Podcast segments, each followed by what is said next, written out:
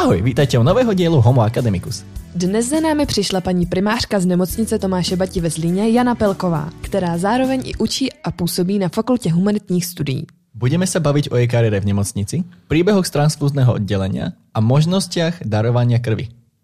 Já jsem Lea a nebojím se jehel. Ja som Rastio a mám nízky tlak.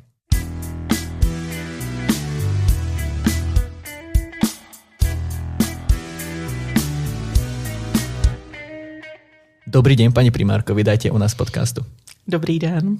Takto na úvod iba mohli by ste sa prosím vás predstaviť pre našich posluchačov. Jmenuji se Jana Pelková, jsem lékařka, působím jako primářka na oddělení hematologicko-transfuzním v krajské nemocnici Tomáše Bati. Zároveň působím i na univerzitě Tomáše Bati na fakultě humanitních studií jako lektorka, jako odborná asistentka a učím budoucí všeobecné sestry a porodní asistentky. Učím je ošetřovatelství v interním lékařství a v porodní asistenci. Jak se člověk stane primářem? Musí mít hodně zkušeností, musí pracovat v nemocnici jako lékař a musí mít i takovou nějakou ambici nebo eh, chtít vést oddělení a měl i trošku manažerské zkušenosti nebo aspoň teda schopnosti, aby dovedl skloubit jak to vedení, rozdělení činností, ale i ty odborné znalosti. A musí umět naslouchat těm svým podřízeným, ale um, musím i umět říct, jak to má být, nebo co rozdělit nějaké i třeba méně populární činnosti a aby nenastávaly nějaké třecí plochy a nějaké mm. nedorozumění. Viete nám nějak blíže přiblížit, co přesně znamená teda pozícia primárky? Tak je to vedoucí oddělení. Má zodpovědnost za celé oddělení, je za personální obsazení, za činnosti podřízených vlastně a za to, že teda to všechno funguje tak, hmm. jak má.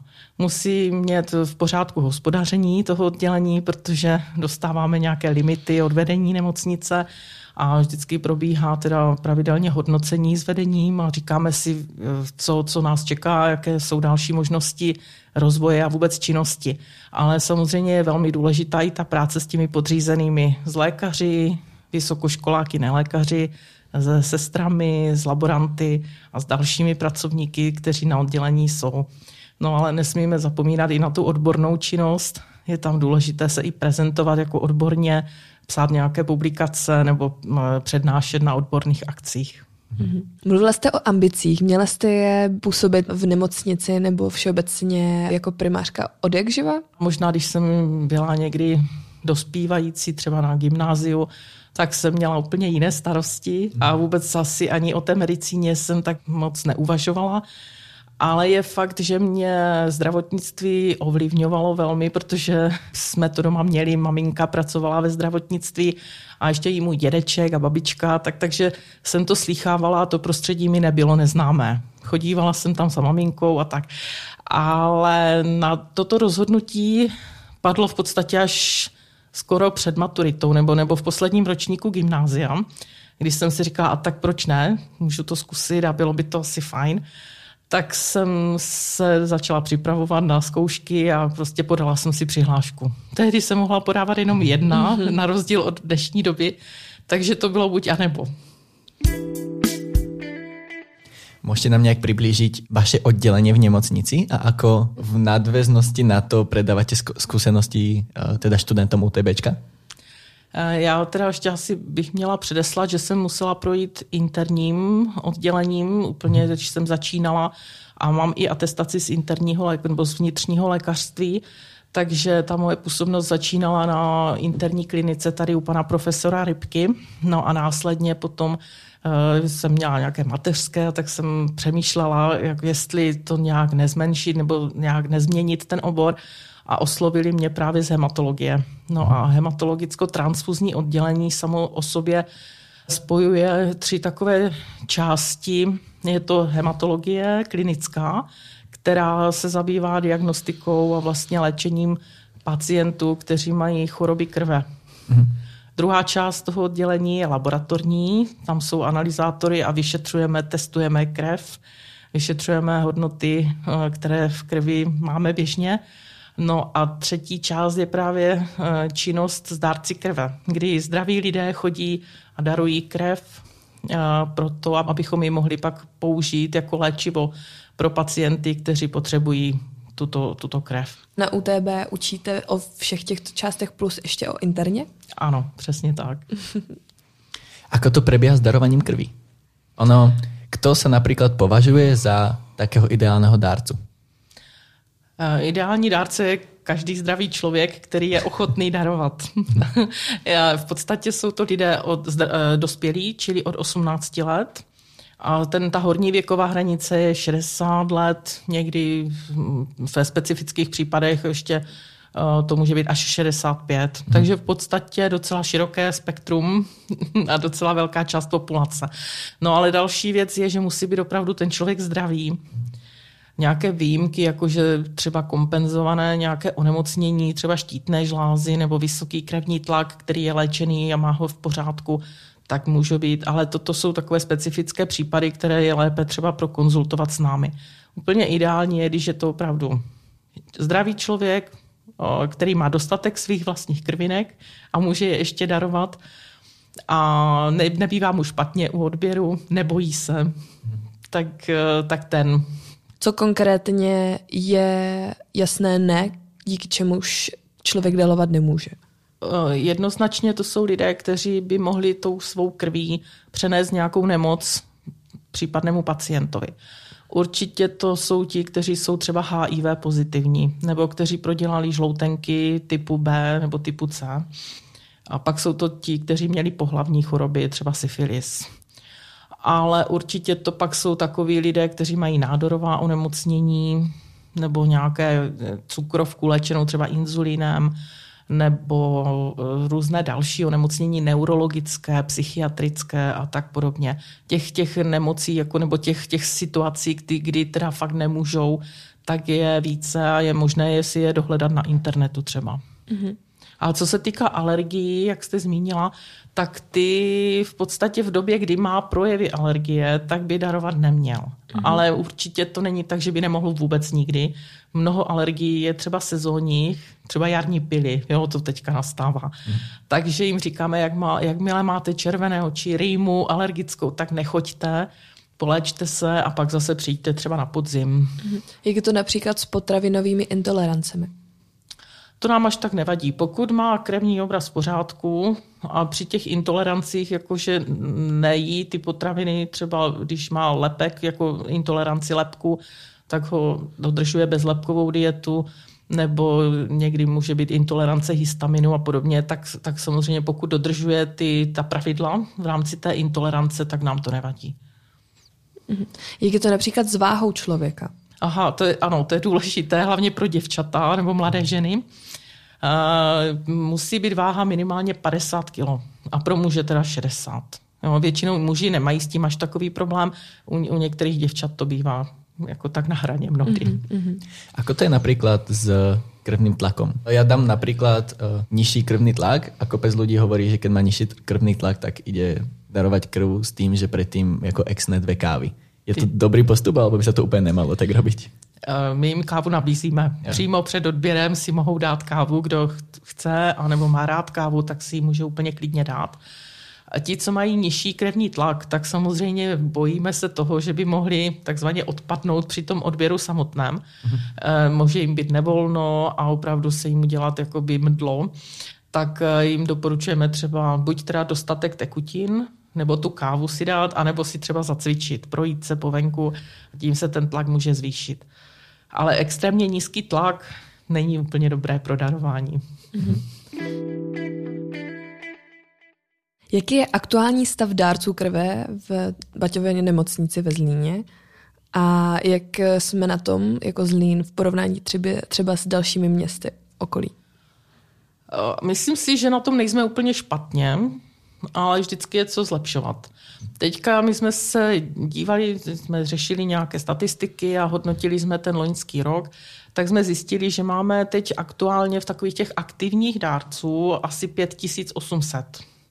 V předchozím roce to bylo kolem 5000, čili došlo k určitému nárůstu, což je dobře, ale už bylo i líp.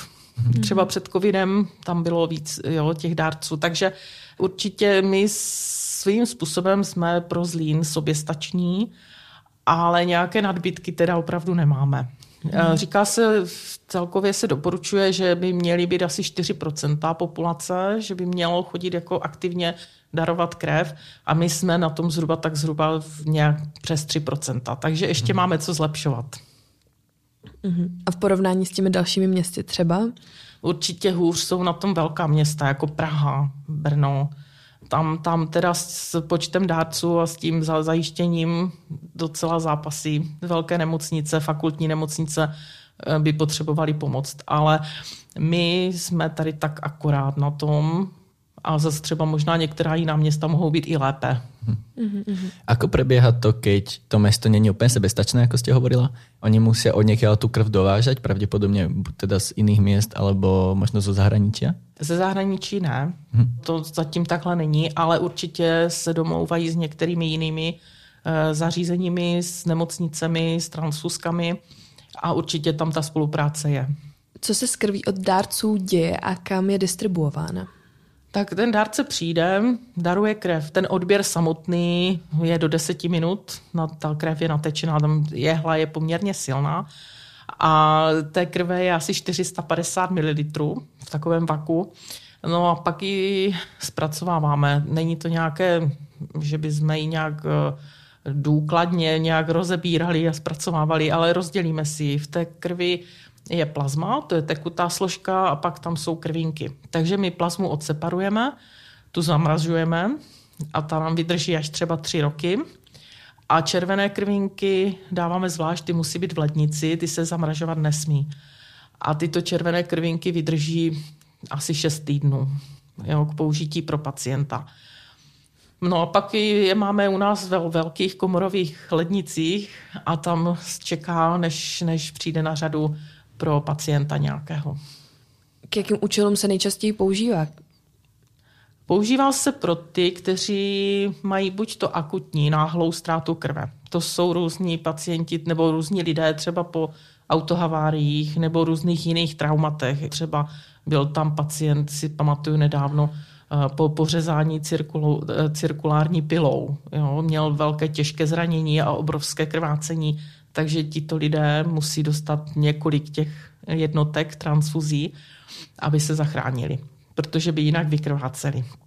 No, pak to jsou třeba ženy po porodu, které mohou taky začít krvácet a to i třeba nečekaně. No a pak to jsou pacienti, kteří jdou na operaci. Takže tam se předpokládá, že když se operuje, že tam nějaká krevní ztráta bude. Jsou to zejména operace třeba ortopedické, operace kloubů, operace páteře, ale můžou to být i náročné chirurgické operace, třeba břicho nebo hrudník. Tam ta operace sama o sobě může probíhat dobře, ale může se někdy zkomplikovat a to krvácení nastat. Pravidelně jsou potřeba krve u pacientů, kteří jdou na cévní operace. Tam ty ztráty bývají. No a pak jsou to pacienti, kteří nejdou na operaci, ale mají nedostatek těch krvinek už z podstaty svého onemocnění. Například pacienti, kteří se léčí na onkologii s nádorovými onemocněními, kteří prostě jsou chudokrevní, nebo pacienti na dialýze, na, na, na umělé ledvině, anebo i naši právě pacienti na té hematologii, kteří se léčí třeba s leukemiemi. Takže, takže to, to spektrum těch pacientů je poměrně široké. A v podstatě já bych řekla, že skoro každý obor té medicíny potřebuje někdy krev pro pacienty. Ako často může a ako často se doporučuje, aby ten pravidelný dárca chodil darovat? Tak, eh, tak všeobecně se doporučuje u mužů jednou za tři měsíce, tak to vychází asi čtyřikrát za rok. Podle doporučení vyhlášky o krvi až pětkrát za rok, v podstatě maximálně. U žen my máme přísnější nebo kritéria, nebo respektive u žen je to horší, protože mývají méně těch krvinek, tak je necháváme jednou za čtyři měsíce. A keby náhodou ten člověk nedodržoval tie nějaké rozmedzia těch troch měsíců a čtyřech měsíců, čo by se v podstatě mohlo stať, alebo čo hrozí teda tomu člověku? My ho teda nepustíme k tomu odběru. Myslíte, kdyby přišel někam jinam? Například. Že asi, jo, že by to nevěděli. asi by to zvládl. Mladý člověk, zdravý dárce by to asi zvládl, ale kdyby to tak dělal opakovaně, tak by se stal asi chudokrevným. Mm-hmm. To znamená? Že by měl nedostatek těch červených krvinek. Okay. Že, by to, že by pak byl unavený, nevýkonný, mm-hmm. spavý. Mm-hmm. Jo, takže, takže těžko, nebo to, to tělo by se s tím hůř asi srovnávalo, tady s těmi ztrátami. Mm-hmm. Jaké je použití červených krvinek a plazmy? Jaký je v tom rozdíl? Červené krvinky se podávají těm pacientům, kteří jsou právě chudokrevní, anebo mají tu krevní ztrátu. Plazma se podává hlavně těm, co mají tu krevní ztrátu, anebo potřebují nějaké dodání prostě bílkovin, tekutin, koagulačních faktorů, čili funkčních složek, které v té plazmě jsou, aby ta krev fungovala. Jo, třeba se zastavilo krvácení. Mm-hmm. Sú dárci krve motivovaní aj niečím iným, ako teda tým samotným dobrým pocitom? Samozřejmě je to ta ochota pomoci, to je ten základ. Ti nechtějí, neočekávají za to žádné benefity, žádné peníze třeba. A my je odměňujeme spolu s Českým červeným křížem. Dostávají ti dárci po určitých odběrech takzvané janského plakety anebo janského kříže. No a když, je, když jim je předáváme, tak já vždycky jim děkuju a to je to takové slavnostní a oni sami jsou takový jako docela skromní, mnohý, mnozí z nich a zejména teda mladší ročníky bych řekla, mm-hmm. že oni říkají, ale my jsme za to vůbec nic nechtěli a ani jsme nečekali nějaké tady takové jako slavnosti. Ale na druhou stranu můžou třeba využít toho, že mají zkontrolovaný zdravotní stav, mají i třeba občerstvení po tom hmm. odběru. Uh, mohou, když jsou pracující a dávají si daňové přiznání, tak si mohou ze základu daně odečíst určité, určitou sumu peněz, což si myslím, že taky není úplně špatné. Mm-hmm. A proč by dárci měli chodit raději do nemocnice? Protože aktuálně například i ve Zlíně je už spoustu konkurenčních společností, které primárně třeba eh, odebírají plazmu Jaký je rozdíl mezi těmito centry a transfuzním oddělení naší zlínské nemocnice? V nemocnici eh, ti dárci darují pro ty naše pacienty, čili předpokládejme, že to budou lidé ze Zlína, ze Zlínského okresu, případně i ze Zlínského kraje, protože jsou tady centra vysoce specializované péče třeba na té onkologii nebo na neurologii nebo traumatologické centrum a tak podobně. Eh, novorozenecké centrum pro nedonošené malé novorozenečky, mhm. těm taky eh, se dává krev těch, těchto našich dárců. Takže ta krev jde jim. Kdežto soukromá plazmaferetická centra odebírají plazmu dárcům, nebo já bych možná řekla, že to snad ani ne, nejsou dárci, ale že prodávají ti lidé svou plazmu, proto aby se ta plazma šla na zpracování někde na průmyslové do zahraničí. Takže to asi to největší, ten největší rozdíl. Mm-hmm. Máte nějaký konkrétní příběh, kdy takto darování krví někomu potažmo zachránilo život? Já si myslím, že ty příběhy jsou tam dnes a denně. Mm-hmm. Tam opravdu bych řekla, že každý den je někdo, kdo tu krev potřebuje velmi, velmi naléhavě. Jsou tam různé těžké situace, případy, ať už jsou to teda vážně nemocní lidé, kteří mají třeba nějaké onkologické onemocnění, a díky té krvi mohou tu léčbu podstupovat. No a nebo pak jsou to opravdu třeba i některé ženy po porodu, které začnou hodně krvácet a bez krve by to nepřežili. No a pak to jsou lidé, jak jsem třeba říkala, po nějaké hrudní operaci, kdy pak eh, se rozkrvácel a musel dostat třeba 20 těch krví, 20 mm-hmm. jednotek. To znamená, že 20 dárců přišlo, aby ta krev jejich mm-hmm. šla tady tomuto pacientovi. Takže zachráněných je opravdu hodně. Bez toho by mnoho lidí nepřežilo. To je možno dobré si povedať, že jak, jak ste hovorila, že tady je cca nějakých 5800 darcov krví, tak to neznamená, že to je 5800 zachráněných lidí, ale že většinou ten člověk potřebuje teda víc jak jednu, jednu dávku. Ano, přesně hmm. tak. Paní Pelková, moc krát děkujeme, že jste přišla dneska k nám do podcastu a doufáme, že takových zdárných a krásných příběhů, které končí šťastným koncem bude přibývat a že spoustu lidí, kteří uslyší tento podcast, k vám dorazí a budou darovat krev.